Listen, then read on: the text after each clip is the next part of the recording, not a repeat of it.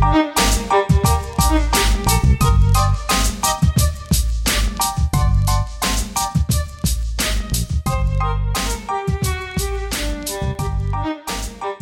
Dzień dobry, dzień dobry, dzień dobry. Witam Cię w kolejnym odcinku mojego programu konkretnie o marketingu i dzisiaj odcinek w stylu vintage. Otóż bardzo dawno nie nagrywałem czegoś, co nie szłoby jednocześnie na YouTubie. I chciałbym powiedzieć, że niczym pewnie część podcasterów siedzę sobie teraz, nie wiem, w szlafroku albo w piżamie, nad kawusią i tak dalej, ale nic z tych rzeczy. Jestem właśnie w biurze, w godzinach na szczęście jeszcze cywilizowanych jak na nagrywanie czegokolwiek, ponieważ dzisiejszy odcinek będzie odcinkiem z gościem. I moim gościem jest Grzegorz Frączak z firmy Convertis, z którym porozmawiamy sobie o różnego rodzaju aspektach współpracy pomiędzy sklepami internetowymi i pewnie nie tylko, zahaczymy pewnie też o inne branże, z software house'ami i też pewnie nie tylko. Cześć Grzegorzu. Cześć Arturze, cześć, cześć. Powiedz proszę, bo mm, myślę, że ty zrobisz to najlepiej, drogim słuchaczom, tym milionom czekającym przed odbiornikami, prawda? Trochę więcej o sobie i o swojej firmie. E, witam wszystkich, e, Grzegorz Frączak. Ja prowadzę firmę, która specjalizuje się w obsłudze sklepów opartych o PrestaShop. Wspieramy ich technicznie, głównie takie stałe wsparcie techniczne, żeby te sklepy rozwijać, pomagać im budować nowe funkcje, automatyzować, poprawiać UX, poprawiać grafikę, wszystko co z tym związane i od czasu do czasu, bo robimy takich e, rzeczy 5 w roku, czyli e, robimy wdrożenia sklepów internetowych i bardzo tutaj się skupiamy na tym, żeby to były dopracowane i takie dopieszczone wdrożenia. Robimy ich mało, bo nie to nasze takie klucz całej, całej, całej działalności. Głównie się skupiamy właśnie na stałym wsparciu, na tym, żeby wasze sklepy sprzedawały jak najwięcej i żebyście mieli zawsze taką mm, E, solidną wsparcie, o tak to mogę powiedzieć, i bezpieczne.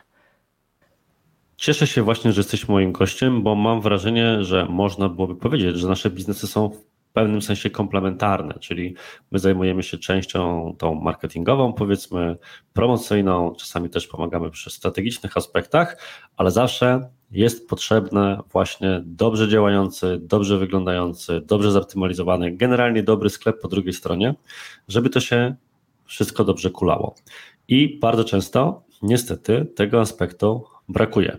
Pomyślałem sobie, że żebyśmy mieli pewien punkt wyjścia do dyskusji, to na samym początku zadałbym Ci pytanie następującej treści, żebyś powiedział być może, z jakim problemem albo po rozwiązaniu jakiego problemu klienci najczęściej zgłaszają się do Twojej firmy. Co jest u nich nie tak? Hmm. Ja myślę, że to można podzielić na dwie rzeczy.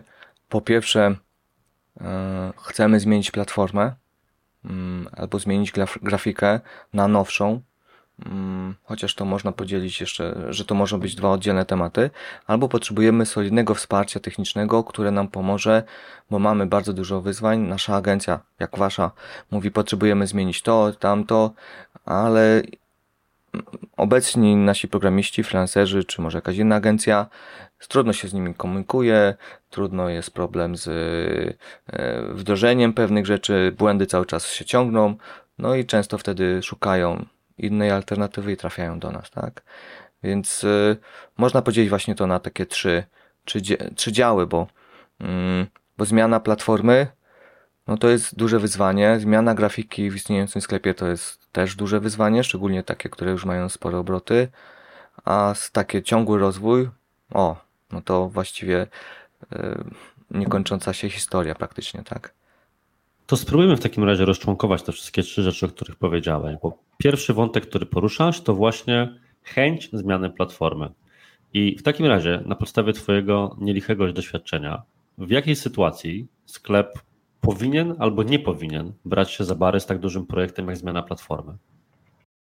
Ja najczęściej się spotykam z taką sytuacją, że najczęściej potencjalni klienci chcą zmienić platformę ze złych powodów.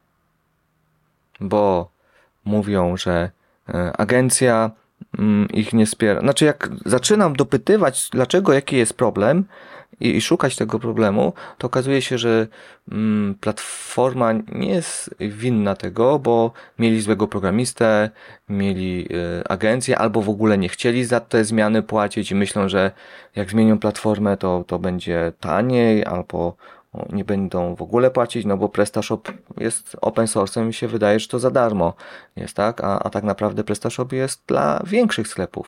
Z tego, co mówisz, wynikałoby, że ktoś wymyśla, że rozwiązaniem jego problemu jest zmiana platformy, ale problem jest tak naprawdę inny i wcale nie powinno go się rozwiązywać zmianą platformy, więc jakie są takie motywacje, na których wiesz, ludzie myślą, że aha, w takim razie muszę zmienić platformę, które ty z góry wiesz, że tak naprawdę są błędne i problem leży gdzieś indziej? Podzieliłbym to na trzy takie rodzaje zapytań, tak? Raz, nie ma sprzedaży w sklepie i to poprawmy konwersję, ale na przykład e, poprawmy platformę i lep, weźmy lepszą albo inną platformę, a to nie jest rozwiązanie, bo problem jest gdzie indziej. Z drugiej strony klienci chcą rozwijać się bardzo mocno i mają duże plany i obecna platforma im nie wystarcza i, i często się zdarza, że nie podjęli wystarczająco wysiłków, żeby e, bez zmiany platformy osiągnąć to samo, czyli na przykład złapałem paru klientów za tym, że po prostu nie byli gotowi w ogóle płacić za rozwój tej obecnej platformy, a co dopiero za zmianę. Więc mówię, hej, zainwestujcie w dobrego programistę, w lepszą agencję, która was wesprze i to możecie osiągnąć, tak? Oczywiście. Jesteś no. w stanie podać przykład takiej sytuacji właśnie, w której klient nie chciał zapłacić za być może pewną funkcję, czy poprawienie jakiegoś błędu, tak żeby osoby, które wiesz, być może mają coś takiego przed sobą, a nie natrafiły jeszcze na taką sytuację, mogły zrozumieć o jakich przypadkach mówimy. Na przykład niektórych klientów drażni to, że muszą co miesiąc czy co roku płacić e, licencję e, za jakiś dodatek do sklepu na jakiejś platformie. To jest jedna rzecz. Powiedziałbym tak, że muszą płacić i myślą, że jak przejdą, z, e, zmienią platformę, która jest open source, czyli nie ma opłat, to to będzie lepsze i korzystniejsze dla nich. A to się okazuje, że tak nie do końca jest, bo nie biorą pod uwagę innych czynników, że trzeba ten oprogramowanie tak czy siak rozwijać. A druga rzecz, to jest to, że mm, była jakoś otwarta też platforma i, kli, i klient miał pracował głównie współ, e, z freelancerami, albo małymi agencjami, albo nierzetelnymi i, i nie chciał płacić tym programistom za dużo i to powoduje, że y, szuka rozwiązania w zmianie platformy, która nie jest przyczyną. Tak jakby zmiana na przykład na PrestaShop, jak, jak my tu mówimy, no nie rozwiąże problemu. Więc to są takie, bym powiedział, e, zmiana platformy ze względów na e, te braki takie tych, e, no, finansowe, tak trochę. Z drugiej strony zmiana platformy z powodu niewystarczającej ilości funkcjonalności.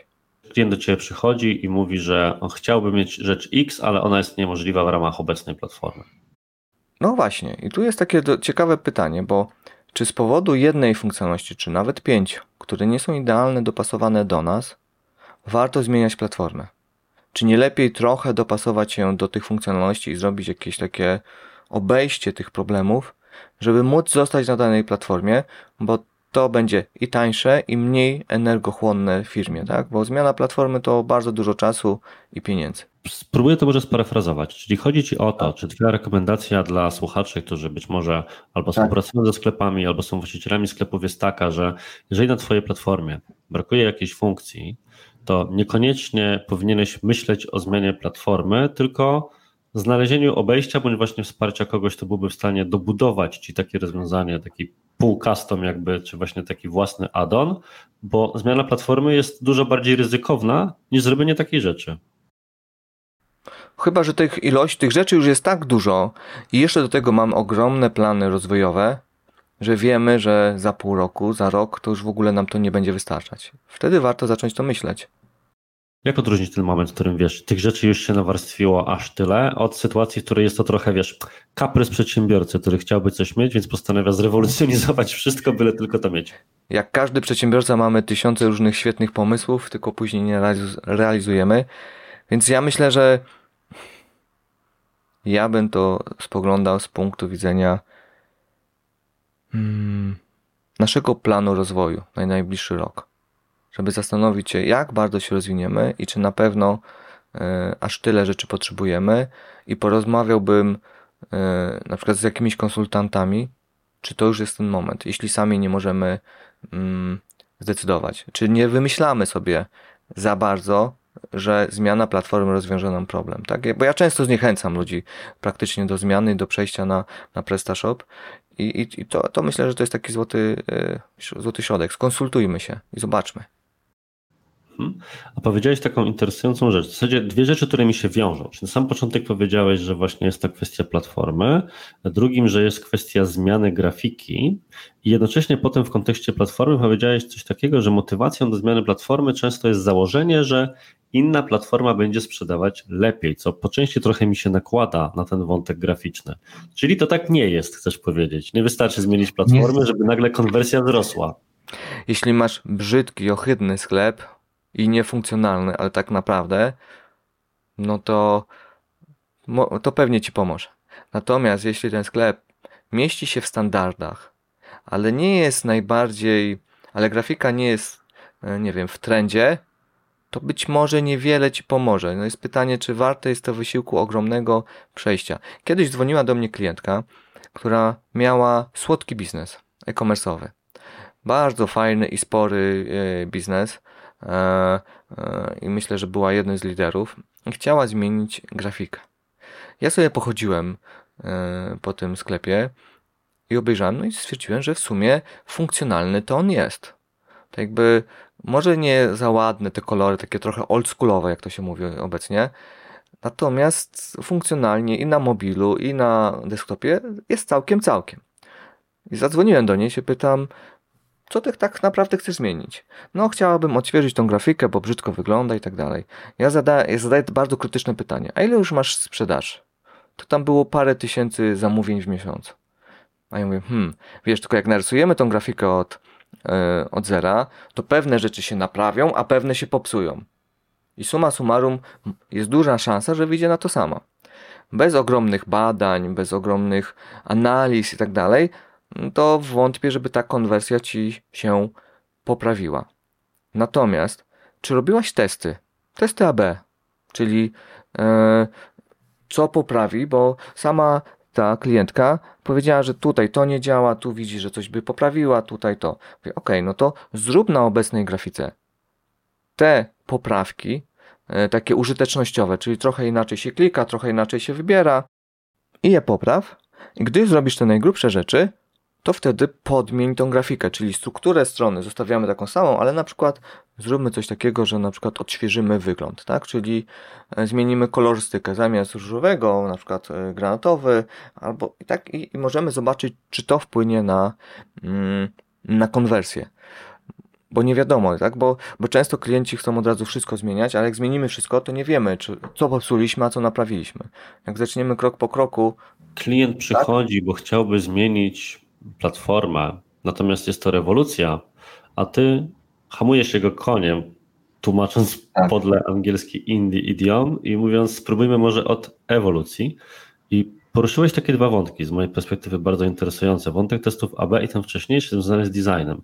Powiedziałeś coś, co chyba e, spróbowałbym podsumować takim zdaniem, że z perspektywy klienta albo laika, czyli kogoś, kto, nie wiem, nawet pracuje tak. w agencji, bo tacy ludzie też mnie słuchają i nie odróżnia albo nie wie jak znaleźć ten element, gdzie kończy się design w rozumieniu, coś jest estetyczne, ładne, mnie się podoba, mojej wrażliwości, wrażliwości grupy docelowej, a funkcjonalność w rozumieniu tego, czy coś jest użyteczne, czy pozwala prosto złożyć zamówienie i tym podobne rzeczy zrobić. Więc czy jesteś w stanie polecić jakiś materiał, wymienić kilka takich punktów, czy udzielić chociażby jedną, dwóch wskazówek, jak odróżnić to jedno od drugiego, wiesz, no bo ludzie oglądają różne sklepy, patrzą jak one wyglądają i myślę, że nie potrafią ocenić, czy to jest funkcjonalne, czy nie z perspektywy użytkownika, kiedy wiesz, sami są w procesie, jest to po części ich biznes, jakkolwiek bądź. Oj, to, to jest właśnie to ciężkie pytanie mi zadajesz. Um... Lubię tylko takie. No właśnie. Hmm. Jeśli mówimy o sklepach internetowych, to właściwie sklepy wszystkie są w podobnym standardzie. I wymyślanie koła od początku generalnie źle się kończy dla większości e-commerce'ów. I, I warto te struktury mieć takie same, nie kombinować. Tutaj nie ma co wymyślać. Z mojej perspektywy e, większość sklepów powinna stosować się najlepszymi praktykami, czyli gdzie powinny być filtry, gdzie powinny być produkty, jak powinny być opisane. Tam jest kilka wzorców. Ja bym nie bardzo kombinował, żeby wymyślać wszystko od początku. E, natomiast jest design, czyli to, jak to wygląda, tak? E, w branży fashion najważniejsze są zdjęcia tak naprawdę. To one sprzedają. Więc obserwujemy na przykład tam, że jest bardzo wielki minimalizm. E, są zdjęcia i dookoła wszystko jest białe i czarne, ewentualnie jakiś tam jeden kolor. Często na przykład większą wrażenie na konwersji zrobią ładniejsze zdjęcia i na przykład dodanie obok przycisku do koszyka informacji o tym, jak długo masz na zwrot, jakie formy płatności robisz, jak długo można, yy, nie wiem, czekać na towar i tak dalej, i tak dalej. Tutaj trzeba testować.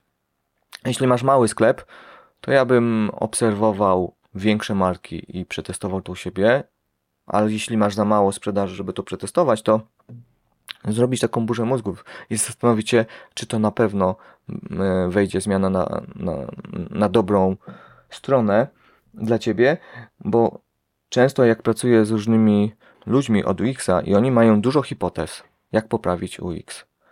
I mówią często tak, 50% hipotez w testach wychodzi, że poprawia konwersję, a 50% nie poprawia. I nigdy nie wiemy, która poprawi. Bo to każda branża jest trochę inna. Muszę wejść słowo, bo powiedziałeś, myślę, fantastyczną rzecz, którą chciałbym nawet jeszcze podkreślić, bo też wiesz, my często pracując z klientami, siłą rzeczy musimy też dokształcać się właśnie w zakresie UX-a, ja i mój zespół i szukając potencjalnych, wiesz, barier wzrostowych w sklepach internetowych, szukać też porad na temat UX-a. I mam wrażenie, że klienci bądź właściciele sklepów internetowych, e-commerce managerowie i tak dalej, często podchodzą do testu AB trochę pomijając aspekt testu, w sensie założenie jest takie, że jak coś wrzucasz na bęben testu, to to ta, ta, hipoteza musi wygrać jakby, nie? czyli że sugerujesz zmianę, więc na pewno ta zmiana będzie zmianą na lepsze. A zmiana może okazać się absolutnie niekonkluzywna, tak jak właśnie teraz powiedziałeś na podstawie swoich e, pracowników, współpracowników odnośnie UX-a, tak? Czyli, że może się okazać, że zrobimy test i nie jest lepiej.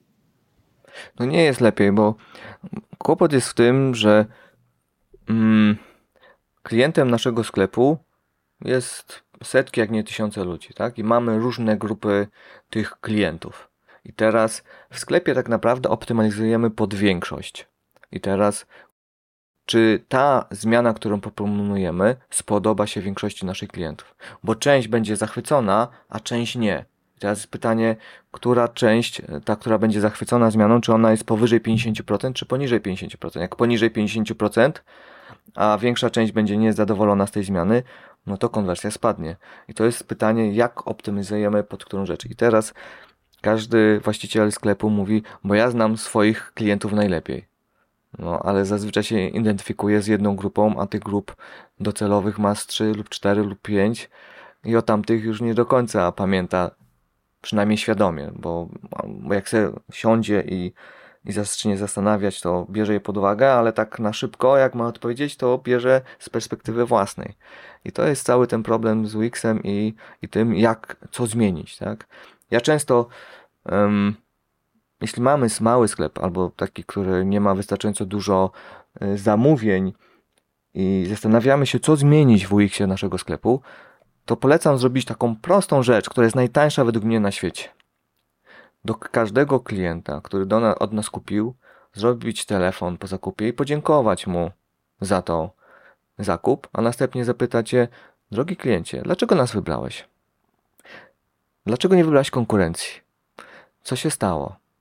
I tak dalej. Taką, wiesz, trzeba to umieć dobrze zrobić, tak na miękko. Myślę, że większość ludzi będzie zadowolonych e, z takiego telefonu. Pewnie też zależy od branży, bo jeśli mamy branżę typowo fashion bardzo popularną, to może nie, ale jeśli jest na przykład jakaś nisza, jakiś, nie wiem, sklejanie samolotów, gdzie, e, gdzie to się kupuje bardzo rzadko i ktoś dzwoni do ciebie i mówi, e, właśnie pakujemy twoją paczkę i, i, i tutaj ten, a czy mogę ci zadać jeszcze dwa, trzy pytania? I wtedy zaczynamy rozumieć tych klientów trochę z innej perspektywy. E, to się okaże, że powiedzą nam, bardzo dużo rzeczy, na przykład, a co by pan zmienił w naszym sklepie?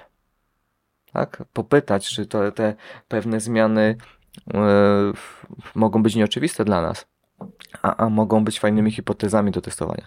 Z drugiej strony, wiele sklepów ma, e, dużo odbiera telefonów e, od klientów, którzy nie kupują u nas. Tylko mają pytanie, chciało się coś szczegółów dowiedzieć. Czemu za trzy dni do nich nie zadzwonić?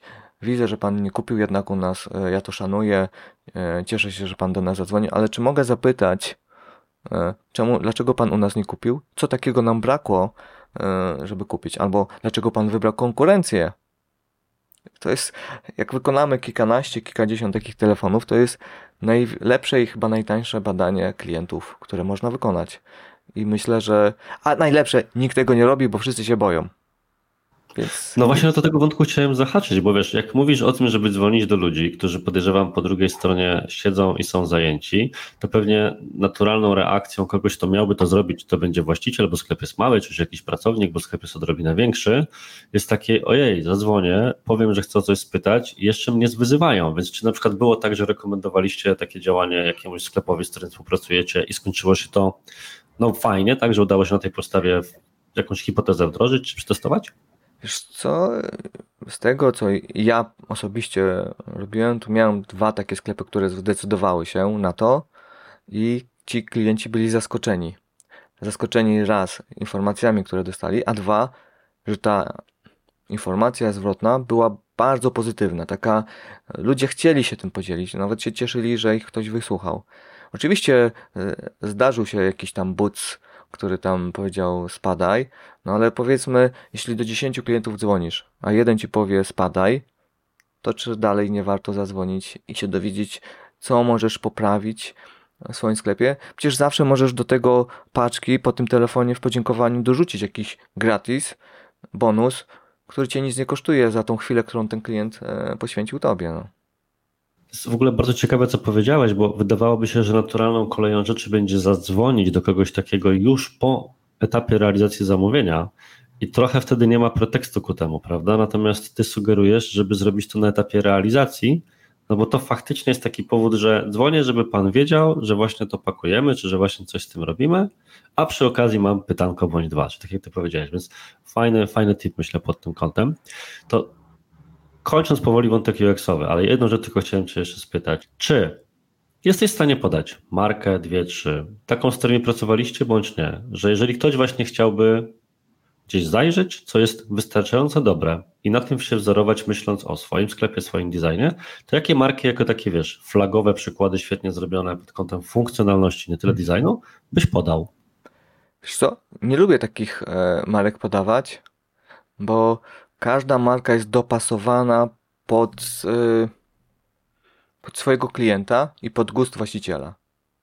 I teraz często jak y, na naszej stronie tam są przykładowe wdrożenia, które my robiliśmy, ja zawsze mówię, hej, tylko bierz pod uwagę, że ten klient zmienił to, co dla niego robiliśmy, pod swoje wygląd. Kiedyś robiliśmy sklep z pościelą e, i klient graficzka mu narysowała piękny, biało-błękitny sklep, który podkreśla czystość. Klient powiedział, ale my mamy brąz w logu, poprosimy brąz. Ale brąz to tak nie do końca z pościelą. I jednak jest ten brąz na tym sklepie. I klient dalej sprzedaje i, i nie narzeka, czy jakby zmienił ten brąz na inny, czy to byłaby większa e, konwersja? Nie mam pojęcia, bo nie testowaliśmy. Mi osobiście to nie do końca się podoba ale klient jest zadowolony. Tak by może, ja mogę dyskutować z nim dwa razy, ale za trzecim razem mówię, drogi kliencie, to jest twoja decyzja. Ja uprzedzam, że to jest tak i tak. Mieliśmy klienta, który wymyślił sobie, że chce dwa burgery, czyli dwa menu na e, telefonie. My mówimy, ja to patrzyłem, zobaczyłem, ale to ja nie wiem, do czego jest każdy buton, bo e, mam wrażenie, że każdy może być do czegoś innego i według mnie wprowadza zamieszanie. Klient chce, ale nie chciał, nie dał się przekonać, więc teraz, jeśli ktoś chce oceniać na przykład nasze sklepy, czy jakiekolwiek innej agencji, to nie wie, jaki wkład w to miała tamten klient, e, jaka miała wkład agencja, potrzebny jest kontekst, poza tym też jest kwestia budżetu. Czasami na pewne rzeczy już nie starczyło budżetu żeby poprawić, dopracować i to zostało tak zrobione. Sklep się cały czas rozwija. I teraz, mm, a z drugiej strony, czy dana grafika pasuje e, pod nas, tak jakby mm, pod naszego klienta. E, I ja bym zawsze mówił, obejrzmy kilka, jeśli mamy się inspirować czymś, to obejrzmy kilka. Są też, jest kilka portali, które opowiada o różnych testach i porównuje różne rzeczy można się zainspirować, natomiast zazwyczaj by brał eksperta, który to ogarnia i ma to w małym palcu, a my jako doradcy. Ja myślę, że też duży jest kłopot w tym, że klienci podchodzą, bo ja znam najlepiej swojego klienta, ja wiem najlepiej. I, i nie ufają ekspertom, którego, których wynajmują za grube pieniądze. I tutaj polecam zaufać tym ekspertom, bo mam takie powiedzenie – ja jako właściciel, jeśli nie znam się na UX-ie, ale znam naszych klientów, to mogę prawdopodobieństwo tego, że mam rację, to jest 50 na 50. Może więcej, no każdy może ten. Ale ekspert, który robi tą grafikę, ja myślę, że on ma 70%, w 70% sytuacji rację. To jest w sumie prawie 50% więcej sytuacji, gdzie ma rację. Więc pewnie się pomyli w kilku rzeczach, ale pewnie częściej będzie miał rację i ja bym mu zaufał i ewentualnie później zrobił hipotezę e, i sprawdził, czy na pewno tak jest, czy nie jest, bo wiele projektów też nie kończy się sukcesem, bo mm, klient mówi, ja się muszę z tą grafiką przespać dwa tygodnie. Tak? Ja mam podejście, zróbmy jak najszybciej tą grafikę, wdróżmy tą platformę, żeby ona już zaczęła działać, żebyś ty mógł zacząć na niej działać, robić marketing, wszystkie te rzeczy, które potrzebujesz, a dopieszczajmy to na końcu, bo to zawsze będzie czas. Natomiast jak ty zaczynasz dopieszczać, to jest taki niekończący się projekt dopieszczania mm, grafiki, projektu i on zazwyczaj umiera śmiercią tragiczną niedokończonego, niedokończonej pracy. Tak zazwyczaj. Dużo e, kojarzysz z, wiem, z waszych doświadczeń tego typu projektów, w których właśnie praca została wykonana, nazwijmy to, do połowy i potem klient się wycofał, albo możemy to podczepić pod wątek, który też poruszałeś wcześniej, czyli że wycofywała się druga strona i klient zostawał na przykład z niczym, co dla mnie jest niezrozumiałą patologią ze strony branży prawdopodobnie. Wiesz co, powiem Ci, yy, może to jest antyreklama, ale mamy teraz sytuację z jednym z klientów, gdzie projekt trwa rok, gdzie ta grafika E, nie została jeszcze e, skończona i, i się rozstajemy z klientem, e, gdzie my, gdzie u nas po naszej stronie no, osoby, które pracowały z tym klientem już mają takie, wiesz, psychikę zjechaną i po prostu już nie mogą na to patrzeć, bo poprawek i zmian, ile było, jest ogromne. W tym czasie zrobiliśmy trzy inne wdrożenia, notabene. A z drugiej strony, jakbyście zapytali tego naszego klienta, to on pewnie z nas też nie jest zadowolony. Znaczy, powiedział, że z grafiki nie jest zadowolony, z nas jako technicznie tak. Więc tu ten, ale gdzieś mu to nie dopasowało, są różne rzeczy i to jest, są takie niuanse, które e, się zdarzają. My chcieliśmy to odcisnąć i tak dalej, natomiast jak widziałem i jaką cenę płacą moi ludzie, taką energetyczną, taką wiesz, psychiczną, ja powiedziałem, no, no nie, no to musimy to jakoś zakończyć i porozmawiać. Właśnie jesteśmy w fazie takiego polubownego jakoś zostania się. Nie wiem, czym to się skończy, bo to jeszcze jest w fazie. Ja mówię o tym e, tak jasno, no bo chcę powiedzieć, pomimo to, że ja tu mogę opowiadać, że jesteśmy super, ja zdaję sobie sprawę, że mamy też wady i nie jesteśmy idealni. Tak jakby to jest coś, co trzeba udźwignąć. Mm, pomimo to, że na przykład jeśli klient na przykład ja mam taką zasadę, że jeśli klient przychodzi z uwagą do mnie, to u nas po pierwsze zbiera się sztab kryzysowy i próbujemy to rozwiązać. Dzwonimy do klienta, rozmawiam ja, próbuję to rozwiązać, nie chowamy w, w głowę w piasek. Generalnie cały proces wdrożenia mamy tak zrobiony, że koordynator, project manager co dwa tygodnie musi się wyspowiadać przed sobą, czyli robić taki pit stop, żeby zatrzymać i powiedzieć, czy wszystko idzie dobrze, zrobić raport na 7 stron, bo to są jednak duże pieniądze następnie sprawdza to senior i zadaje mu ciężkie pytania, czy czegoś nie pominął, czy na pewno zmieścimy się w budżecie i w terminie, bo chodzi o to, że jeśli coś jest jakieś żółte światło, to trzeba to od razu podnieść do klienta i powiedzieć: Hej, mamy problem, musimy to rozwiązać. E, a z trzeciej strony jeszcze jest klient, który sprawdza i spra e, który kontroluje wszystkiego, tak? I jedna z tych stron, jak podniesie problem, to trzeba to rozwiązać, tak? A na tym etapie żółtego światła, które mówisz, to jest bardzo ciekawe, bo wiesz, prawdopodobnie wiele osób po drugiej stronie trochę nie zdaje sobie sprawy z tego, jak wyglądają takie procesy i wiesz, jak to jest. Bardzo często pewnie sprzątacie coś po swojej stronie, czego potem nie widać. To jak ja jeżdżę często tak. po konferencjach, to zawsze jak rozmawiam z organizatorami pod koniec, tym zadaję takie pytanie, mówię, dobra, co się wywaliło, czego, o czym ty wiedziałeś, a czego nikt nie zauważył. I wtedy zawsze jest śmiech, no bo każdy, kto robił w życiu eventy, wie, że tak to wygląda. I to powiedz mi proszę właśnie w kontekście tego żółtego światła między seniorem a project managerem, jakie są takie rzeczy, które mogą pójść nie tak mhm. i to może być właśnie zarzewie później większego problemu. Po pierwsze, mm, jeśli się. My zazwyczaj na początku wdrożenia robimy obszerne studium wykonalności. Takie, że siadamy z klientem i siedzimy z 50 godzin i omawiamy całą, e, wszystkie rzeczy. Nawet jakby miał brief dość dokładny. Dlaczego? Chodzi o to, żeby zrozumieć jego sytuację i to trochę jest jak z projektantem wnętrz, e, na przykład jakiegoś mieszkania czy domu. Najpierw robisz dokładny projekt, a później dajesz budowlańcom, żeby to budować. I nawet jak budowlańcy już są mm, i remontują ci to mieszkanie i mają ten projekt, to no, u, mojej, u mojej kuzynki zdarzyło się, że projektantka nie zauważyła, że schody zachodzą na prostokątne drzwi. Na, na, rysunku nie zawsze to widać dobrze. Z drugiej strony, na przykład się okaże, że te gniazdka, które dobrze wyglądały na rysunku, są trochę za nisko albo jest za mało. I to dużo rzeczy wychodzi w praniu. I żeby w ogóle bardzo dużo tych rzeczy wyłapać już na fazie planowania, no to my robimy dokładnie. Na przykład często powtarzam klientowi, że jak ja to wyceniam w dwie godziny, to prawie jest tak samo istotne, jakbym to robił w 20. Bo często się zdarza, że nie wyłapię wielu rzeczy. Więc albo robimy to po całości, albo wcale. Tak jakby nie minimalizujemy mm, ilości błędów, gdybyśmy to zrobili tak tylko trochę po części. I teraz, jak już mamy i zaczynamy pracować i robimy to wdrożenie, to na przykład się okazuje, że pewna funkcjonalność została źle określona przez klienta albo przez nas. To są różne rzeczy. I teraz okazuje się, że to zajmie dużo, dużo więcej czasu. I teraz co z tym zrobić? Może zmienić, zmienić podejście, może inaczej to zrobić. I to jest taki problem, że jeśli tego nie podniesiemy, Możesz podać przykład takiej funkcjonalności, bo wiesz, operujemy na pewno, bo to rzeczy techniczne, zdaję sobie sprawę, że może być o nich ciężko mówić, ale boję się, żebyśmy nie operowali na zbyt wysokim poziomie abstraktu, żeby stało się to na tyle wyobrażeniowe, żeby ktoś poczuł, tak. Gdzie na przykład jest potencjalne ryzyko problemu, gdyby ktoś sam chciał wdrażać jakąś funkcję i wiedział później, że aha, czyli muszę jeszcze pomyśleć o tym, o tym, o tym aspekcie, żeby później właśnie nie było jak z tym majstrem, bo swoją drogą to jest bardzo tak. dobra analogia, bardzo mi się podoba.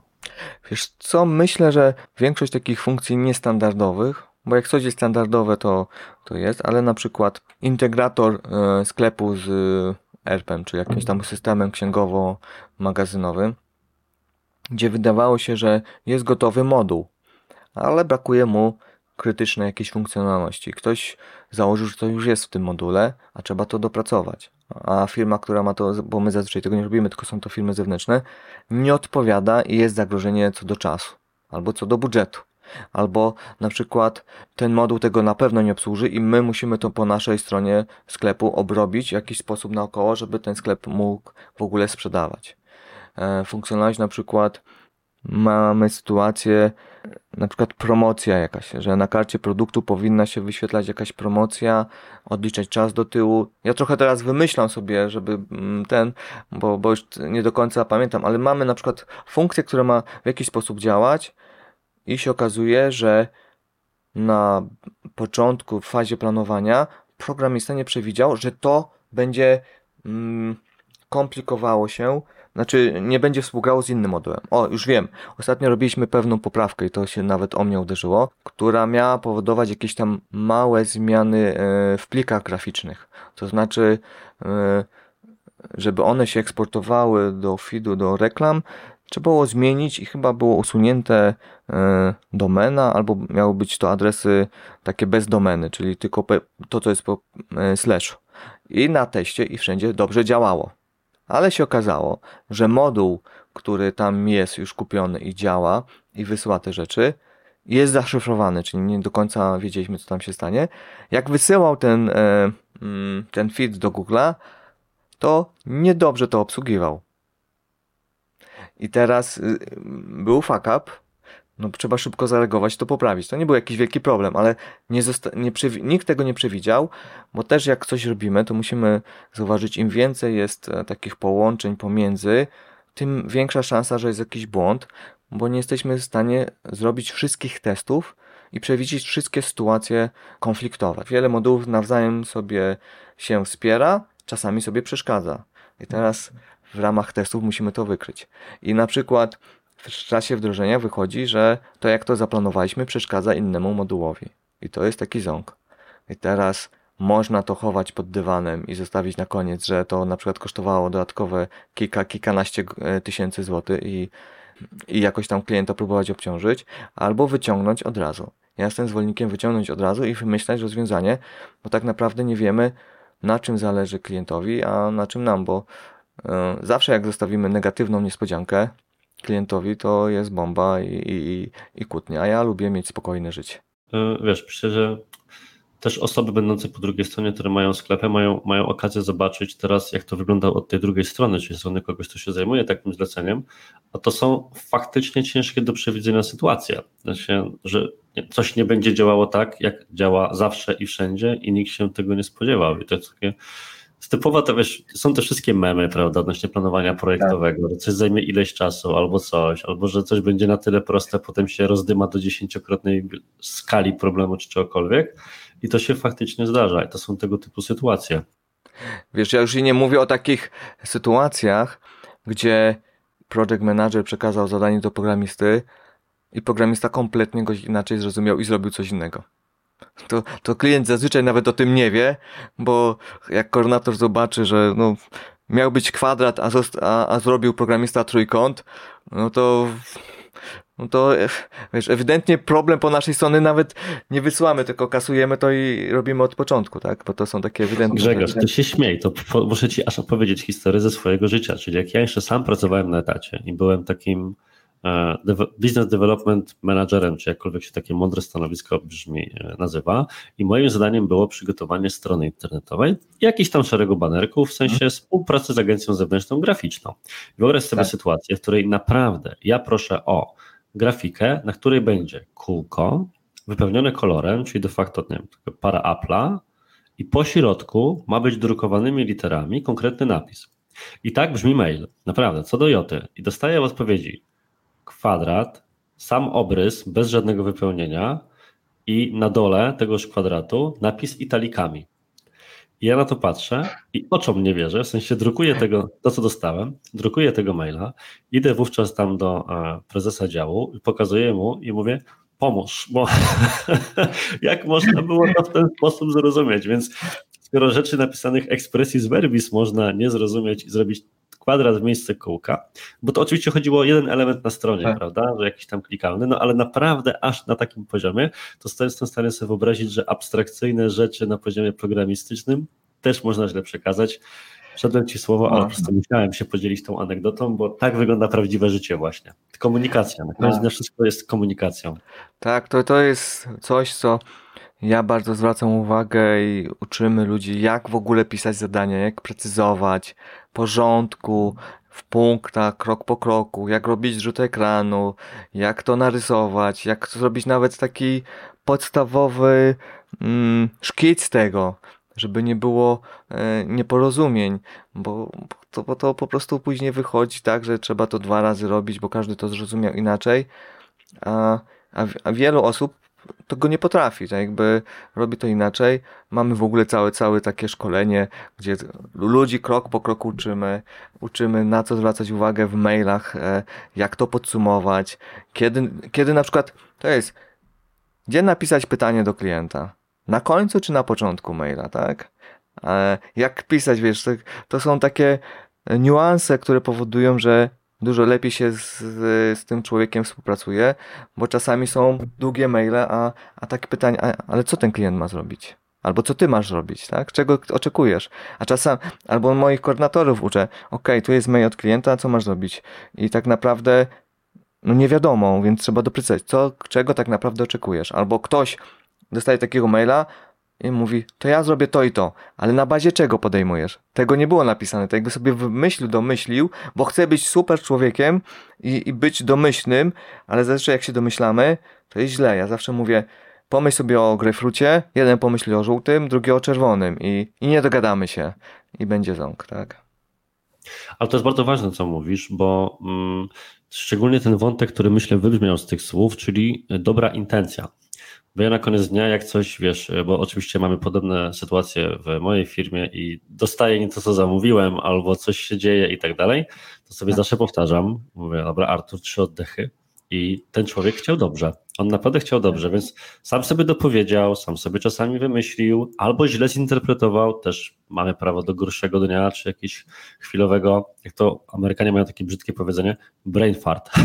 Tak, tak. więc każdy może mieć brain fart raz na jakiś czas i to się zdarza, ale kluczowe jest to, że nikt tego nikomu nie robi na złość i na koniec dnia też to, co właśnie mówisz, że czy jesteś człowiekiem, który działa w hardkorowej działce programistycznej, czy jakiejkolwiek innej mojej marketingowej, to skill komunikacyjny, miękki, tak często niedoceniany, okazuje się kluczowy dla być albo nie być projektu, nawet takiego, tak, który de facto tak. jest grzebaniem w kodzie. Tak, no właśnie tak jest. A tak, taka śmieszna anegdota u nas w filmie. Kto najgorzej przekazuje zadania innym osobom? Niech zgadnę ty. No.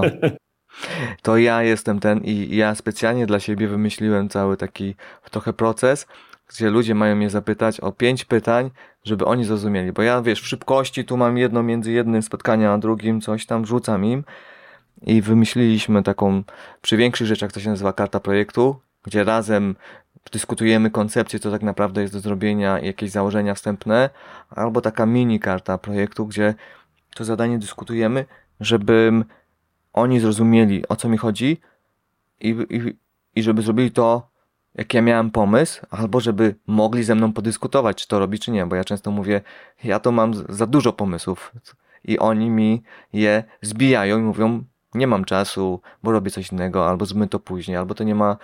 E, są takim świetnym filtrem, bo ja bym wszystko zrobił, ale niestety kończy się to, że zaczynam tysiąc rzeczy, a nie kończę żadnej, więc jest ząg. To prawda. Powiem Ci, że w jednej firmie widziałem takie ciekawe rozwiązanie, w której e, zespół robił sobie testy odnośnie właśnie umiejętności miękkich komunikacyjnych, a następnie w ramach profilu każdego pracownika powstawał jeszcze taki opis typu, jak się ze mną komunikować, w sensie co lubię, czego nie lubię, czy wolę dzwonić, czy wolę na mailu napisać, czy wolę zadanie tak. dłuższe opisowe, czy wolę zostawić pole dla mojej własnej rzeczy, czy lubię mieć to zrobione od A do Z, co mam zrobić jako proces, czy wolę dostać kierunek, a ja sobie sam poustawiam sobie tam kroki. Ciężko mi sobie to wyobrazić do wdrożenia na przykład w mojej organizacji. Nie wiem, jak tam u Was czy coś podobnego funkcjonuje, ale idea jest szczytna, bo faktycznie tego się często nie bierze pod uwagę. Trochę wracając nawet do tego, co mówiłeś wcześniej odnośnie właścicieli sklepów, którzy mają ten jeden segment klientów, tak. najbardziej bliski charakterologiczny do nich, za każdym razem na myśli, kiedy myślą o zmianie i nie biorą pod uwagę innych. Więc ja to zawsze streszczam swoim pracownikom i ludziom na szkoleniach czy klientom, mówiąc, że największe odkrycie w marketingu inni ludzie są inni i trzeba się do tak. tego dopasować po prostu. Ale chciałem wrócić do samego początku naszej rozmowy, jednocześnie właśnie ten trzeci wątek jeszcze e, pod sam koniec rozwijając, bo powiedziałeś odnośnie tych problemów czy zadań, wyzwań, z którymi ludzie przychodzą, że był to wątek platformy, grafiki, ale jeszcze powiedziałeś w kontekście wsparcia technicznego, że często są to osoby, nazwijmy to przeorane życiem, które e, trafiły przedtem do jakichś wykonawców, którzy się nie sprawdzili. Więc możesz powiedzieć trochę o tym wątku coś więcej. Jakie, jak to jest na przykład, że ktoś idzie po wsparcie techniczne, tak, czy po jakiegoś innego typu działania do firmy, która zajmuje się właśnie wsparciem e-commerce w tym zakresie i nagle się okazuje, że projekt jest porzucony w połowie albo niedokończony, albo cokolwiek innego się sypie. Z czego to w ogóle wynika i jak to możliwe? Hmm. Z różnych rzeczy. Powiem wam, powiem ci e, e, jedną historię z ostatnich miesięcy. W grudniu mój znajomy, notabene, taki może nie bliski, ale dalszy, gdzieś tam na jakichś spotkaniach biznesowych się spotykaliśmy, przyszedł i powiedział, że chciałby zrobić platformę B2B e, i, i, i chciał, żebym mu to wycenił, e, pokazał co i jak i, i wtedy mm, on e, zdecydował się na inną firmę, która dała niższą wycenę. Wtedy to było powiedzmy X, ja dałem wtedy wycenę plus 20% do tego X, tam około 100 tysięcy było. Chyba około. I on się na nas nie zdecydował, zdecydował się na tą inną firmę. Mm, ja jeszcze zapytałem się, dlaczego się zdecydował, co tam wpnęło i tak dalej, żebym mógł własne wnioski wyciągnąć, bo to dla mnie zawsze cenne jest. Mm, I notabene 5 miesięcy później do nas przychodzi tamta firma, mm, powiedziała mu, że, e, że znalazła sobie innych klientów z, Francji. E, okazało się, że zrobili chyba z 5 do 10% całego projektu po 5 miesiącach. Nie ruszyli tego. On został w, e, z ręką w nocniku i przyszedł do nas, żebyśmy mu to znowu wycenili, zrobili, zaczęli pracować. Niestety spotkał się już z nowym cennikiem, bo niestety globalizacja programistów, e, prac programistów jest taka, że e, wymusiła dużo bardziej podwyżki niż inflacja. I ja mu już dałem wyższą stawkę i wyższy budżet na to. Później i powiedział: OK, zróbmy to razem. I finalnie przez prawie dwa miesiące robiliśmy takie studium wykonalności, gdzie analizowaliśmy to wszystko. I ten budżet jeszcze wyszedł wyższy niż się spodziewaliśmy, bo wyszło parę rzeczy, o których nie myśleliśmy. E, znaczy, nie do końca się spodziewaliśmy e, w obu przypadkach. Na początku tej współpracy powiedziałem mu, wiesz co, to studium jest płatne, ale dla ciebie zrobię wyjątek, bo już tam się znamy i tak dalej i dałem mu gwarancję satysfakcji, czyli jak nie będzie zadowolony z tego studium, to ja mu oddam pieniądze. E, jeśli przekroczy ten budżet, który on ma i nie będzie chciał go robić, to ja mu oddam pieniądze, żeby być fair wobec niego. I ostatnio w tym tygodniu mieliśmy rozmowę z nim odnośnie czemu to wyszło więcej i tak dalej. On to przyjął, powiedział: OK, idziemy dalej, będziemy to realizować, pomimo dużo, e, znacznie większego budżetu. Natomiast się pytam, hmm, a jak się różniło to studium i, i to, co doświadczyłeś tam z tą inną firmą w stosunku do tego, co my ci zrobiliśmy, tak? I on powiedział: Wiesz co, Grzegorz, tam ta komunikacja w ogóle jakoś urwała, nie odzywali się. W pewnym momencie w ogóle czuliśmy się taka trochę persona non grata, czyli nie chcemy z tobą rozmawiać w końcu jak się tam do, dopchałem do nich, to, to mi coś tam powiedzieli, ale to tak było frustrujące. Powiedzieli, że w sumie okazało się, że to jest zbyt trudne dla nich, bo, bo coś było zbyt mało przemyślane, a do tego powiedział, wiesz co, właśnie dostaliśmy zwrot tych zaliczek, które im zapłaciliśmy, e, bo sąd tam nakazał im zwrot i dostaliśmy te, te pieniądze z powrotem. Więc mm, więc to jest taka sytuacja, która przez ostatnie 5 lat, jak prowadzę tą firmę, a nawet 6, się zdarza dość często, że wybieramy mm, e, mniejszą wycenę, ale często nie pytamy się, czy oni to dowiozą. Czy jakby skupiamy się na tej cenie, a zapominamy na tych innych, o tych innych rzeczach, które są istotne, tak? Czy, czy nas nie porzucą, czy ten project manager, który prowadzi ten projekt, nadaje się i potrafi to zrobić, jak firma reaguje gdy są problemy, a w każdym wdrożeniu są problemy. Jak przy budowie domu czy remoncie mieszkania zawsze coś tam wyjdzie nie tak, jakbyśmy myśleli. Czy schowa piasek, głowę w piasek, czy po prostu powiedzą, jest problem, rozwiążmy go, tak? Jakby weźmy się za karby i, i jest jakiś sposób na to, tak? Co jak na przykład y, rozmijają się oczekiwania pomiędzy różnymi osobami, y, co jak y, na przykład programista się zwolni, albo koordynator się zwolni. Co wtedy? Czy są procesy w tej firmie, żeby zapewnić ciągłość tego procesu e, projektowania, tak? Bo to są takie ekstremalne rzeczy, ale w obecnych czasach dość standardowe. U nas to bardzo rzadko się zdarza, a jednak zawsze mam proces, żeby to zabezpieczyć, tak? tak. Nie chciałbym, żebyśmy skończyli tak. de facto z po prostu narzekaniem na inne firmy, no bo to Wiadomo, wykonawców pedagogicznych jest wielu. Moglibyśmy o tym mówić długo, ale to trochę bym to pytanie przeformatował w takim razie. Co można zrobić, będąc osobą współkającą wsparcia, wiesz, firm o podobnym profilu do Twojego, czy jakiejkolwiek innej, na etapie zapytania, na jakie tak zwane czerwone flagi, jak wiesz, przy związkach albo randkowaniu uważać, o co spytać być może, o co, co żeby być w stanie, no nie w pełni, ale jednak upewnić się, że ten wykonawca, ta firma będzie dobrym wyborem i nie wytnie nam numeru, jak te, które teraz przykładowo poruszyłeś. Wiesz co? Po pierwsze, e, sprawdzić klientów i zadzwonić do tych klientów. Po drugie, trochę już tutaj wybrzmiało to, ale może powtórzę tak dla jasności. Zapytać się, co robicie, jak jest fuck up. Jakie mieliście najtrudniejsze chwile w danym wdrożeniu, e, w ostatnich wdrożeniach? Co, nie? co poszło nie tak? Zawsze coś idzie nie tak. tak jakby jest pytanie, czy jest otwartość. Czy chowacie głowę w piasek, czy rozmawiacie? Jak wygląda proces? Ilu macie pracowników? Co się stanie, jak ktoś się zwolni albo ktoś zachoruje? Jaki macie proces na to, żeby projekt szedł na czas? A co się stanie, jak dostaniecie za dużo projektów? A co się stanie, jak ktoś wam zaproponuje duży, ogromny, fajny projekt za większą kasę? To są takie pytania około biznesowe, żeby się upewnić, że oni chcą na pewno to i że jak ktoś wyjdzie więcej, czy coś innego, że nie zostaniemy z ręką w nocniku. Myślę, że to czuć, czy ktoś to um, wymyśla na bieżąco, czy ma przemyślane i wie, e, czy ma napisane. Jeśli mówi, że ma proces, czy macie to spisane? Możesz mi pokazać ten dokument? Prosta rzecz.